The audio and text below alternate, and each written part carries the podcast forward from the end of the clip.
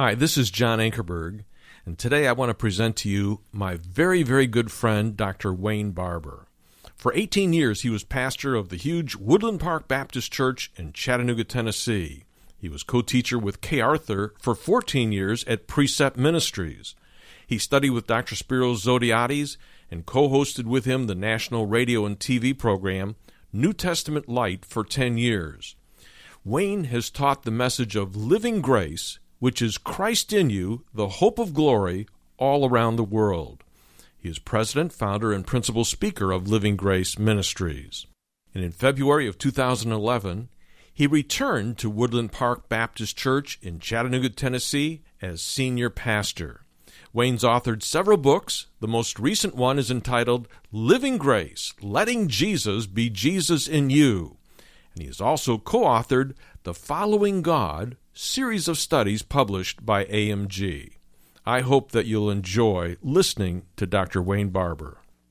Would you turn with me this morning to First Corinthians chapter seven. We're going to be looking at verse thirty-nine and then going into chapter eight, verse three. I thought we'd never finish chapter seven, but we're about to finish.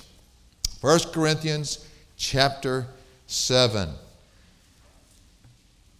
Entitled the message today, and we won't really get to the uh, the gist of it, is how to deal with the gray areas of life. How to deal with the gray areas of life. And that'll be a part one because we're going to spend some time on that in chapter eight. How do you deal with the gray areas of life? But first, let's finish up chapter seven. Verses one through seven, just to put the chapter back together for you, the believers there in Corinth had a lot of questions. Wish we had the questions. All we have is the answers, and that's awfully difficult to know what their questions were, except we, we know a lot by how Paul answered them. Evidently, there was a perverted idea of sex. I mean, you mentioned the term. People got all kinds of funny feelings because they realized that this was in their minds wrong. And the Apostle Paul noted that evidently that perverted view of sex even caused some of them to say, you know, Paul, you're single and we're of you, and I think it's best to be single. As a matter of fact, it even began to, to get into the marriage couples, and they thought that sexual intimacy in marriage was something immoral. So Paul had to jump in and say, no, no, no, no. And he sets, sets it back like it ought to be. He says sex is a beautiful thing, but in the bonds of marriage. What makes it perverted is when you take it outside of what God has designed. And then he shows that sexual intimacy has nothing to do with the immorality mentioned in verse two of that passage. Then he comes to verse eight and nine. After having dealt with that question, he comes to eight and nine, and he deals with divorcees and widowers and widows in the question of, may I remarry? Whereas the first question seemed to be, should I get married? And now they're saying, may I remarry, or may I marry? To these, he suggests that they stay single. Of course, Paul being single, his whole thought is on nothing distracting you in your walk with Jesus Christ. Obviously, he would say that back to them. But he says, if you cannot control the sexual desire that was awakened during the previous marriage, then it would be better to marry. Now, implied in that is, obviously, according to biblical guidelines. In verses ten through fourteen, Paul dealt with those married to unbelievers. And he addressed the question they were asking, should we stay married? He tells the women, if your unbelieving husband will stay with you, by all means, let him stay. He tells the believing man that if that unbelieving wife will stay, don't send her away. Let, let God use you to sanctify that whole family. Then in verses fifteen through seventeen, Paul dealt with a very difficult situation of an unbelieving spouse abandoning their mate. And he tells the, un, the believing spouse, whose unbelieving spouse has left them, he says, listen, you're free. You're no longer bound.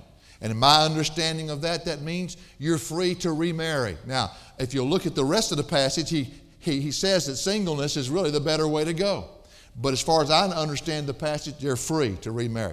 In verses eighteen through twenty-four, Paul addresses the question, does a believer stay in the situation he is, he or she is in when they get saved?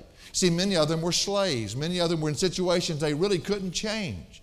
So the Apostle Paul writes back, and he says to them that whatever situation a believer finds himself in, God will use that situation to glorify Himself. Life never works against us. It only works for us. Now that Christ is in you, you're never a victim. You're always the victor, even for slaves. And then in verse twenty-five through thirty-one, Paul addresses what every single person should consider. And that is that that single person's first purpose in life is to live surrendered before God, to live a life of holiness and purity before Him. And being single, he has every opportunity to do that. But then, he says, if you want to get married, that's not sin, but you must understand there's some unavoidable circumstances that are going to be yours, some things you're going to have to deal with. And again, the, the silent thread that runs through there, make sure nothing distracts you in your walk with God. Verses thirty-two through thirty-five, Paul shows that nothing should ever distract us in our walk with Jesus. Whether you're single or whether you're married is never the issue with Paul. It's their issue, but not his. His issue is nothing, nothing should block your walk with God. The whole emphasis that he's had throughout this chapter has been that. And then verses thirty-six through thirty-eight, he deals with fathers who either choose to give their daughters in marriage or choose not to give their daughters in marriage. And even though that's a cultural situation and a very difficult passage, we learned something last week, I think, and that is that children ought to involve their Christian parents in their, their life's partner in marriage. It ought to be a process. It ought to be something for the boy. It ought to be something for the girl to go before mom and dad and make sure both sets of parents are involved. And I might just say this. Last week I said, I kind of addressed the young people in that. May I address the parents? Be the kind of parents that your young person would want to involve in that process. Make sure you're living the godly life so that your children will want to come to you and get your wisdom and your leading in that situation. Well, in verse thirty-nine and forty, Paul completes his answers to the questions concerning marriage and celibacy. And we, we want to get through that before we get into chapter eight this morning. He finishes by dealing with widows and widowers. He says in verse thirty-nine, a wife is bound as long as her husband lives.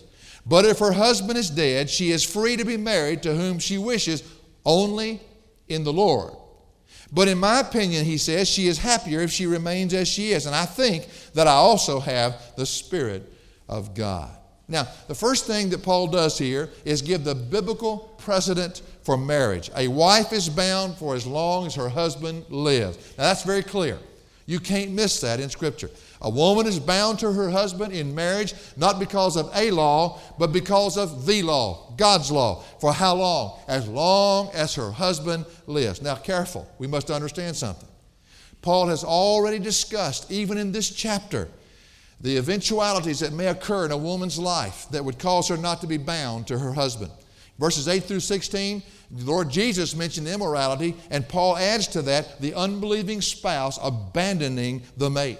And Paul is not saying that death is the only reason for breaking of a marriage bond. There are those exceptions, and we have to be very careful. His whole focus here, however, is not a teaching on the longevity of marriage. His teaching is what happens when a mate dies. So his teaching is focusing in on the widow or the widower. And so therefore he says in verse thirty-nine, a wife is bound as long as her husband lives, but if her husband is dead, she is free to be married to whom she wishes, only in the Lord. Now that word for dead is an interesting word. It's the word actually meaning asleep. Now, how many of you have ever heard that there's a soul's sleep when you die? Have you ever heard that? Well, whoever told you that, go back and say, I love you, but you're out of your mind. The word asleep there is the, is the word normally used for dead. Matter of fact, this is the word, word used in John chapter eleven and verse eleven. I love this chapter. I was in Romania several years ago, and I see such humor in John chapter eleven. I just wonderful humor in there. When Judea was, they, they, Jesus needed to go back to Judea. They had just tried to kill him over there. Now they're in the safety of being in another place, a Bethany over over not the Bethany you think of outside of Jerusalem, but there was another Bethany. And here they are. And the disciples don't want to go. They don't want to go. I mean, are you going back there? They said to Jesus. He says, our brother Lazarus is asleep. And then they go on and say, oh, good, if he's asleep, we won't have to go, will we? But he uses the term to denote the death of Lazarus. He goes on to say, he is dead. Do you understand? When Stephen was being stoned to death, Luke records in Acts chapter seven, verse sixty, and falling on his knees, he cried out with a loud voice, Lord, do not hold this sin against them. And having said this, he fell asleep. It's a beautiful picture of what happens to the body. And I'm just throwing this in because it's, sometimes it's helpful to understand what death is. We fear what we don't understand. Second Corinthians chapter five, verse eight says, we are of good courage, I say, and prefer rather to be absent from the body and to be at home with the Lord. There's a departure at death. The body is always the word that uh, sleep is attached to, never the spirit.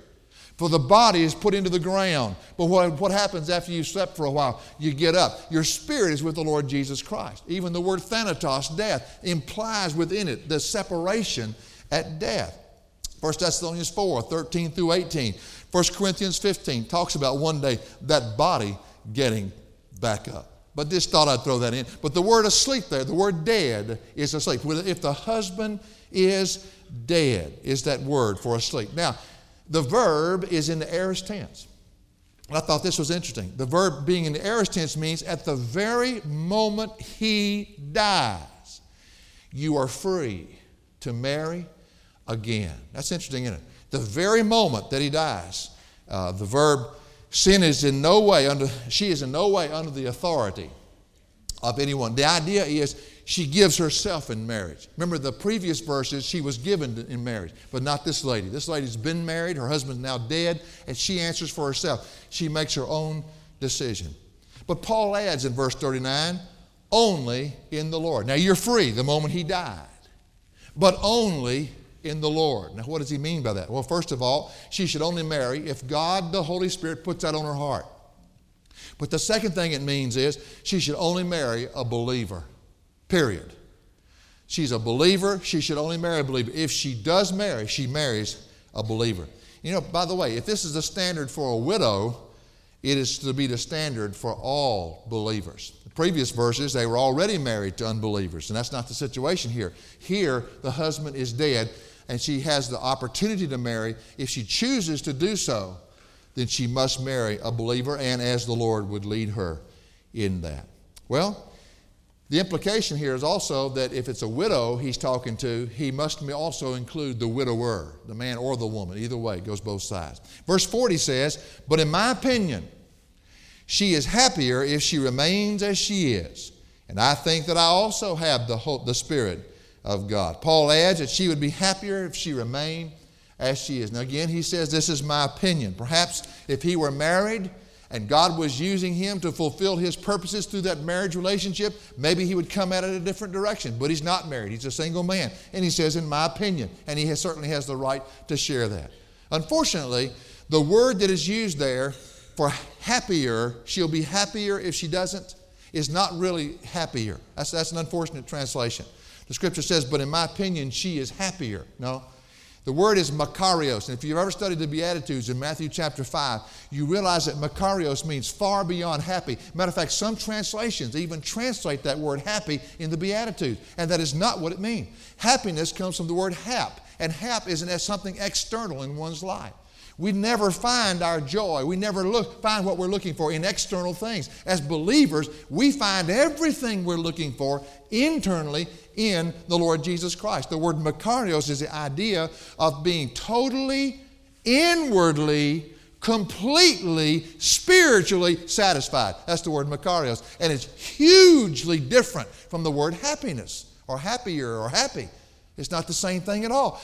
With happiness, it depends on what's going on. But with this word, it, regardless of what's going on, I always can find complete satisfaction in the Lord Jesus who lives within me. Well, Paul tells the widow and the whittier, widower, whittier, the widower, that in his sanctified opinion, it's better that they remain single. That's his opinion. He says, better if you remain single, because everything they're looking for to find joy in their life, they already have in Jesus Christ. You don't need to get married. You're better off like you are. Not sin if you're married. No, no, not at all. But he just says from his own opinion, they're free to marry. And then he says, and I think that I also have the Spirit of God.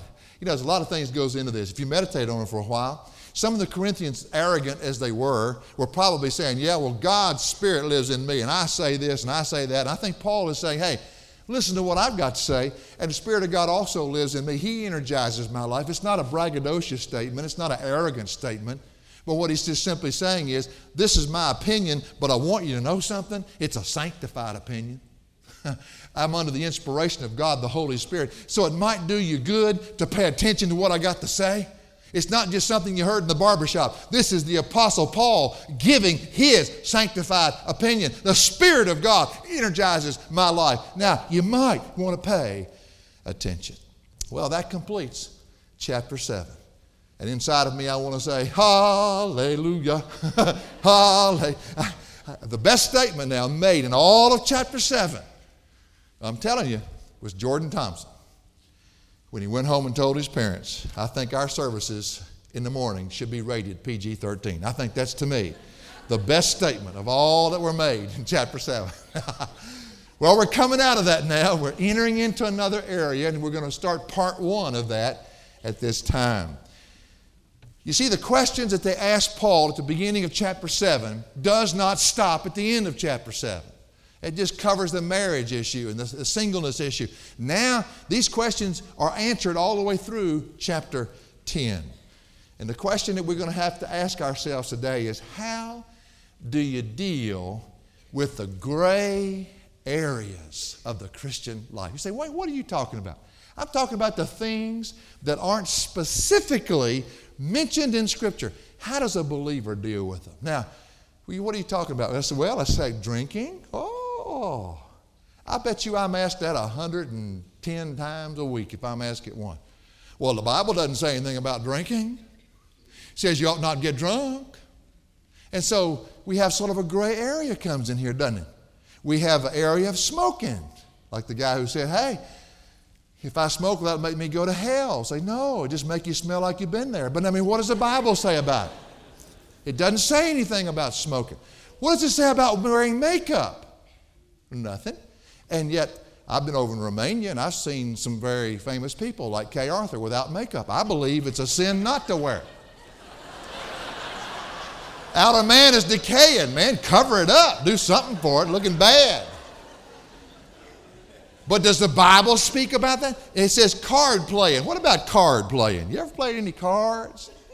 Uh, what about women wearing slacks? You know... What about hair over your ears? Do you have sin in your heart? Well, I don't know. If you have hair over your heart, do you have sin in your ears? I mean, we got all kinds of these things.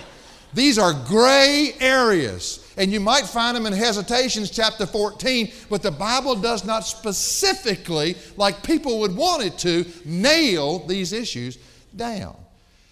One of the reasons Christians spend so much time arguing about these issues, and matter of fact, that sounded like the outline of some people's sermons this morning, I guarantee you, right here in Chattanooga. One of the reasons people argue about these things is because the Bible is not explicitly clear concerning them. Now, it, it is clear in other ways, but not explicitly. You're looking for the word smoking, you might can find the altar, you know, or the smoke, a cloud of smoke is surrounding Mount Sinai. That doesn't mean all of them were smoking cigars. That means God's presence was there. I mean, you can't find it. Uh, these issues are not black and white. It's what I call the gray areas. In every century, Christians have had to learn to deal with such matters as this, gray areas. Changes with the ages. Every age has a different gray area that you have to deal with. You have to confront it, you see. Matter of fact, the first major council of the Christian church in the book of Acts had to do with a gray area, had to do with circumcision, had to do with the dietary laws. The Jewish people there, the believers, were, afra- were, were afraid to associate with Gentiles unless they'd been circumcised, the Gentiles. And they were afraid to eat with them because of their dietary laws. It says in Acts fifteen, verse one, and some men came down from Judea and began teaching the brethren, unless you are circumcised according to the custom of Moses, you cannot be saved. And when Paul and Barnabas had great dissension and debate with them, the brethren determined that Paul and Barnabas and certain others of them should go up to Jerusalem to the apostles and elders concerning the issue. And what was the decision? Well, they, they chose not to make the Gentile be circumcised. It says in Acts fifteen nineteen, therefore it is my judgment, James says, that we do not trouble those who are turning to God from among the Gentiles. But concerning the eating laws, because of the situation and as delicate as it was, they said in Acts fifteen twenty, but that we write to them that they abstain from things contaminated by idols and from fornication and from what is strangled and from blood. See, there's always a give and take when you're living up under grace. You, you, Peter made a beautiful statement uh, according to this. You never use your freedom to in any way Uh, become a license that's, that stomps on your brother who's weaker.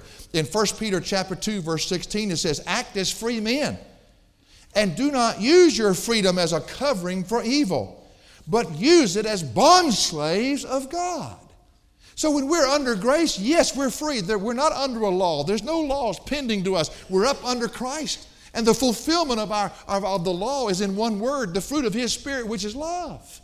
And when that's there, that's going to give you a sensitivity, not just to God, but to others. And there are going to be times that you're around a weaker brother, you're dealing with a gray area, and God may cause you to exclude some things out of your life simply because, not that it measures to your spirituality eternity, but it may have a difference, make a difference with your brother.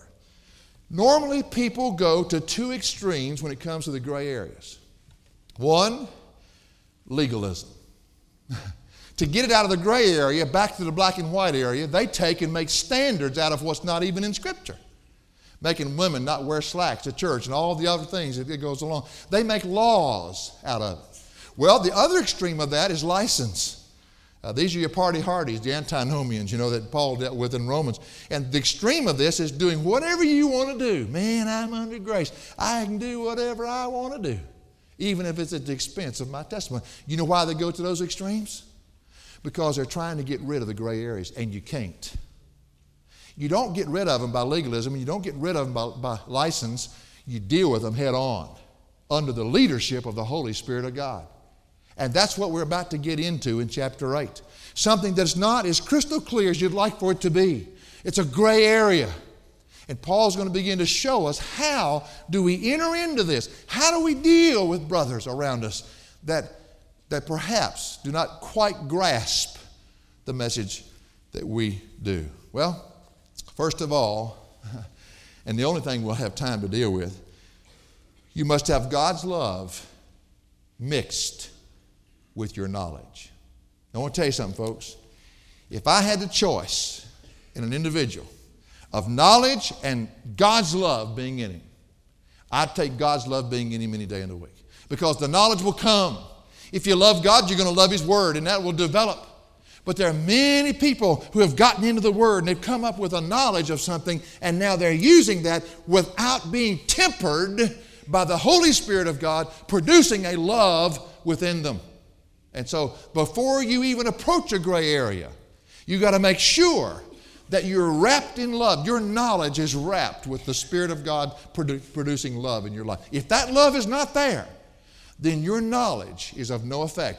In fact, it becomes harmful to your brother. Now, let me give you a little background as we enter in to these verses. All of the Corinthian believers knew about idols and what was sacrificed to them. The sacrifices made by the pagan people of Corinth were food offerings. Now, let me explain that. In the pagan society, they believed that evil spirits were constantly trying to invade human beings, and that the easiest way for that demonic spirit to invade that human being was to attach itself to the food before the person would eat it. So as he ate it, the demons came in with the food. That was the pagan belief. The only way the spirits could be removed from food was through the food being sacrificed to a god. So they would bring their food to sacrifice it to the idols. The, the sacrifice, therefore, served two purposes. It gained favor of the false god, and secondly, it cleansed the meat from demonic contamination. So if you were going to the store and you wanted to buy meat that was good, son, you would buy meat that was sacrificed to idols because it had been cleansed of any demonic contamination. The idol offerings were divided into three parts. One part was burned on an altar as a sacrifice proper. That was the main thing given to the idol. Sec- the second part was given as payment to the priest who served at the temple. The remaining part was kept by the one who brought the offering. So that way he has now uncontaminated meat. Having, having sacrificed it, he takes a portion of that back with him. In Corinth, remember, the temple of Apollo sat right in the middle of the city.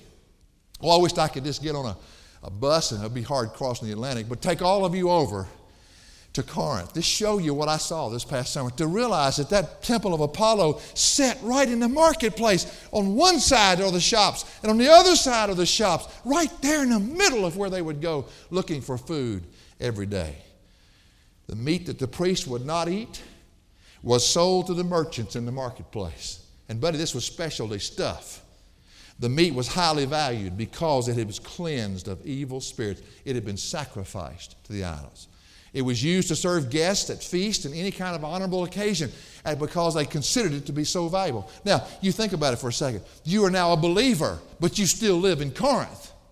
And you go to a wedding feast, for instance. And if they're going to serve meat, they're going to serve meat that's been sacrificed to an idol, because in their mind, that meat is good. It's been cleansed of the demonic spirits that was with it. Now, there were some of the believers who refused to buy the meat. And when they went to these wedding feasts, they would make an embarrassment of everybody by adamantly saying, I will not touch it. And just, I mean, just doing it that way. Why? Because they were afraid. And they could come out of all this pagan stuff, and they were afraid of being pulled back into it. And so they would just back away, no matter how embarrassing the situation might be. On the other hand, some believers could care less. They knew pagan deities did not really exist. They knew that. All they were was a piece of rock or some stone. They knew that evil spirits did not contaminate the food. They were mature. They were grounded in the Word of God, and they were completely clear in their conscience because they understood the message of grace. Now, you got two groups here. You got the Christians that are afraid to eat the meat, afraid to get around it. You got the Christians that weren't afraid to eat the meat. And as a matter of fact, they would eat it in front of anybody. It didn't bother them, because that's not what determines my eternal position in Christ. Now, Paul addresses, I don't think, both of these groups. He addresses the last group. He addresses the group that understands. He addresses the group that, that says, hey, it's no big deal. All there are is a piece of wood or a stone. This meat's good, man. You tried any? And he addresses them by what he begins to say here in chapter eight, verse one. Look at it. Now concerning things sacrificed to idols, we know that we all have knowledge. The all there, to me, would be relegated to the group he's speaking to. All of these that have, have written him, evidently. The word for know is the word etho. Now, etho, we've mentioned this many, many times, comes from the root word horao, and it means yes to know. But it means to know with a, a greater perception, a fuller understanding. You've got a grasp on something intuitively. The word for knowledge is the word gnosis. So Paul says, we know that we all have this knowledge. We intuitively know that we all have this knowledge. We, we know and perceive fully that, that these people are sacrificing to idols. We also know and perceive fully that there's not a thing to it. And that that food, eat it or not eat it, it doesn't matter. There's no unclean foods. We're not under the law anymore. We're under grace.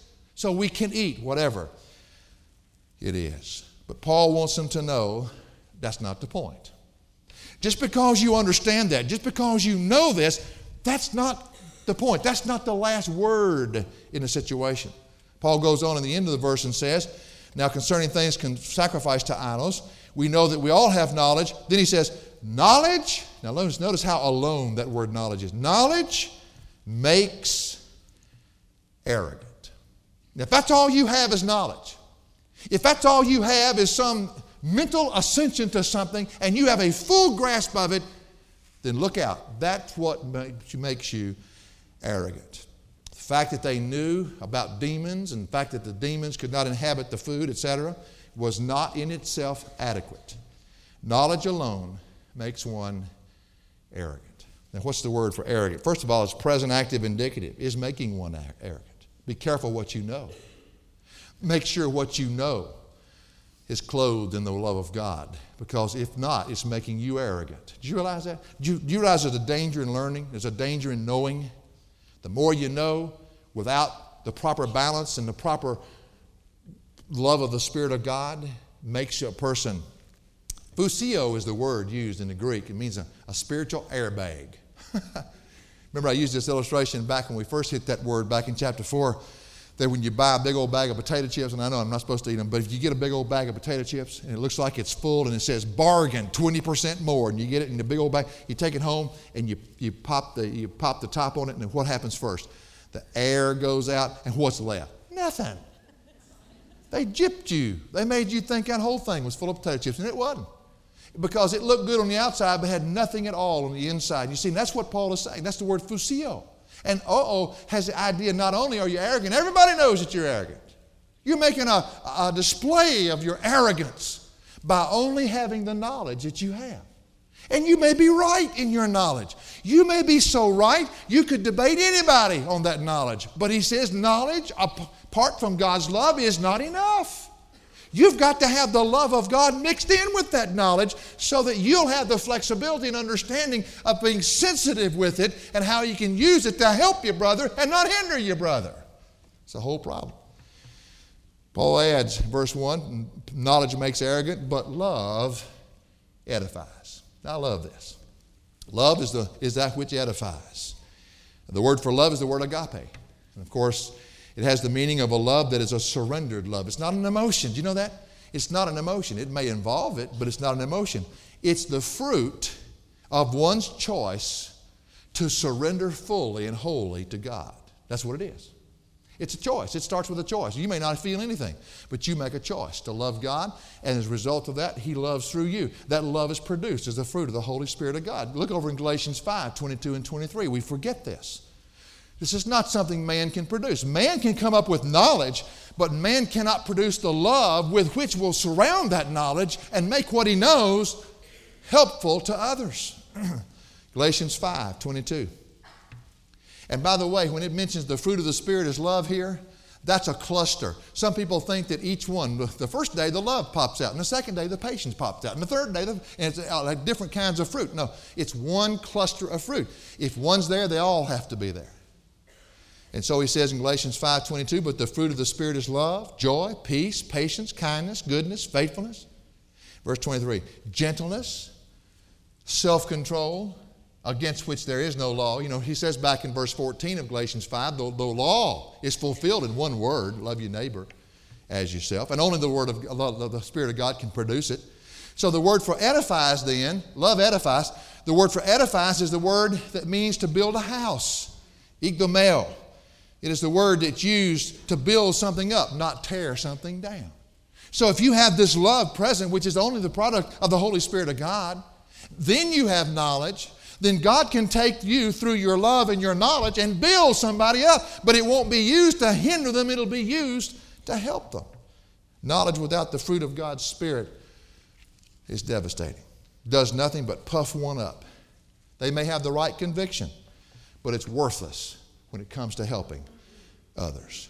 Verse two, it says, if anyone supposes that he knows anything, he is not yet known as he ought to know. The word supposes is the word that we looked at earlier. And when Paul said, I, I think, uh, actually it's in that last verse of chapter seven, you didn't realize it, but it's dokeo. And dokeo means to suppose, to appear, to think. And, and what he's saying is if anyone supposes, it, it's a word that has the idea of uh, if, if you have to come to this estimation of yourself, present tense, if you go around with this supposition.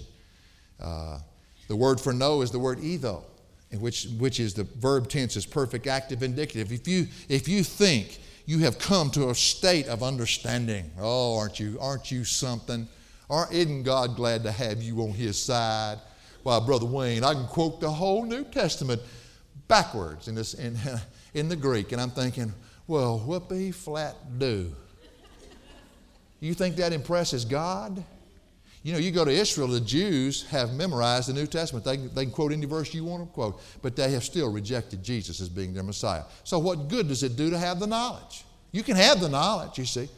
But if anyone comes to think that he has fully grasped something, if anyone is going around thinking that he has come to know and fully understand, Paul goes on, he has not yet known as he ought to know. Paul changes the word from know to gnosko. It has the idea of experientially know. perfect tense. He is not where he thinks he is. He has a right knowledge, but not the right understanding. He's not as smart as he thinks he is. That's what Paul is saying. If you think you have come to the place that you can't be taught anymore and you have the fullest understanding about something, look out, because you're not as smart as you think you are. You see, many people know God's Word. They know it well. They love to take it and cram it down your and my throat. And what Paul is saying is they're devoid of the love of the Holy Spirit of God, which makes it palatable for anyone hungry to listen.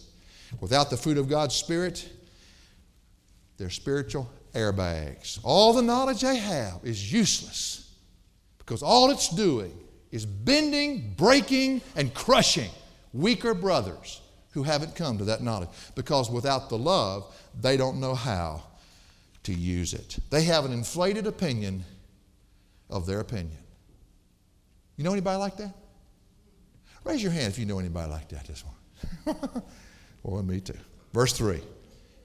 But if anyone loves God, man, I love the contrasting words he puts in here. If anyone loves God, well, what about these people? Evidently, they don't. They love their knowledge. They love what they understand. And they love to use it to exercise their freedom and beat you to death with it. But if anyone loves God, I love this. The word loves God is in the present active indicative. In other words, he lives loving God. This is not something he does on Sundays. This is his life, abandoned to God. The word for loves is the word agapeo, which is the same word we looked at a little while, different form. It means that this person has totally abandoned himself to God and to his word. It's impossible to know God and not love him. Loving God is the most important evidence of a right relationship with him. Those who love God, Paul says, are known by him. But if anyone loves God, he's known by him. Gnosko, he is known, experientially known. Present active indicative. This person experientially knows God, and God experientially knows him, and they walk in that kind of oneness. Now, that's what you're looking for. That's what Paul's heart is. It was in chapter seven. It is in chapter eight. Dealing with their questions. He knows where they're coming from, and he's answering them with an eternal perspective. You see, love is the key to all the behavior that we have. Knowledge is not. It's a big part, but love is the key. Look over First Corinthians thirteen. I'm going to preempt the chapter for you just to show you what's coming. He, he, Paul's message is so interwoven, you can't miss it. And how many people, listen, a statement that God's given to me, and you might think about it. This is not biblical, but it's a statement that God's given to me. You can always know a man by what he chooses to defend. If he defends the fact that he can drink, watch out. That man may not love God. If he defends the fact that he can smoke a stogie whenever he gets ready, watch out. That man may not love God. If he defends something, look out. If we, our only defense should be of the Lord Jesus Christ and of our love for him. That has to be preeminent.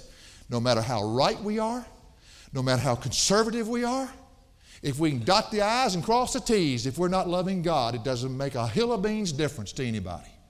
You're not helping a soul. He says in First Corinthians thirteen one, if I speak with the tongues of men and of angels, but do not have love, I have become a noisy gong or a what? A clanging. Have you ever, heard, you ever sat near an orchestra pit and been near the cymbal and realized how irritating that sound is? Whoa! Clang, clang, clang. Next time you get up and you want to go spill your knowledge on somebody without the love of Christ, get you some cymbals and get in front of a mirror and make sure you know how you're going to sound like. Clang, clang, clang.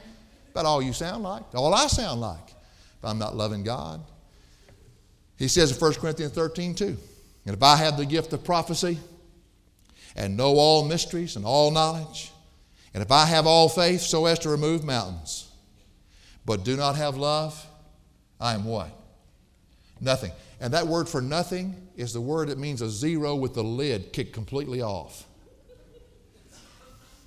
Verse three. And if I give all my possessions to feed the poor, and if I deliver my body to be burned, but do not have love, it profits me how much? Nothing. Verse four, love is patient, love is kind, and, and is not jealous. Love does not brag and is not what? Arrogant. It's not an airbag, you see. Verse eight, love never fails, but there are gifts of prophecy. They'll be done away. If there are tongues, they will cease. If there's knowledge, it'll be done away. But now abide faith, hope, and love, these three. Faith, hope, and love. Man, three marvelous characteristics. Well, how would you want to pick one as being the best? And he says, but the greatest of these is what? Is love. Bottom line, it's what fulfills the law. It's, it's, it's, it's what indicates to everybody around you that you're filled with the Spirit of God. Not what you know. That does not indicate anything. What make what indicates it is if you're filled with the Spirit of God. Paul is chiding these believers in Corinth that know, they know all about idolatry. They know the, the futility of all that stuff. They know that that meat's not going to hurt them. But Paul is chiding them because they have nothing to go with that knowledge. This automatically erases what is known. I tell you what, does that sound like a Christian world we live in today or what? You know, there's a lot of people that I know that are so knowledgeable they can tie me around a tree. I'm serious, they can. It doesn't take much, but they can tie me around a tree. But when I sense in my spirit, they have no concern for me at all. The only thing they have is to, to, to vomit their knowledge over me. And I put it that way because it's exactly what it is. Regurgitate it on you and walk away and think themselves are spiritual. You know, I'm very pro-life. Our church is pro-life. I believe if you're a Christian, you're pro-life. I believe if you love the Word of God, you're pro-life. But I want to tell you something. There are a lot of people who agree with me on that. But they're the meanest, rudest people I have ever met, some of them. I'll tell you why. They got the right knowledge, but they haven't got anything to go with it. You know, you know what Ephesians four says when it talks about putting on a new garment? He says, be angry. I love that verse. First part of it. Then it says, but do not sin with your anger. Don't let the sun go down on your anger. Two words for anger, and everyone's provoked to anger. But I thought to myself, why would he say be angry? I heard a man say on the radio the other day on one of these uh, programs that all anger is sin. Now, if he meant that as an uh, uh, absolute, he's wrong. I, I do for granted. If you ever think, if you're wondering whether it's righteous anger or fleshly anger, go on and confess it because it's probably fleshly anger. You'll know the difference. James says in chapter one, what? The anger of man never accomplishes the righteousness of God. What's the difference in the anger of man based on the knowledge that man has and the anger of God based on the same knowledge? I'll tell you what it is. The anger of man zeroes in on a person, always. But the anger of God zeroes in on the problem. And you see, if you have the knowledge, then you're going to deal with the problem if you're filled with the Spirit of God. But if you have the knowledge and you're not filled with the Spirit of God, you're going to deal with the person.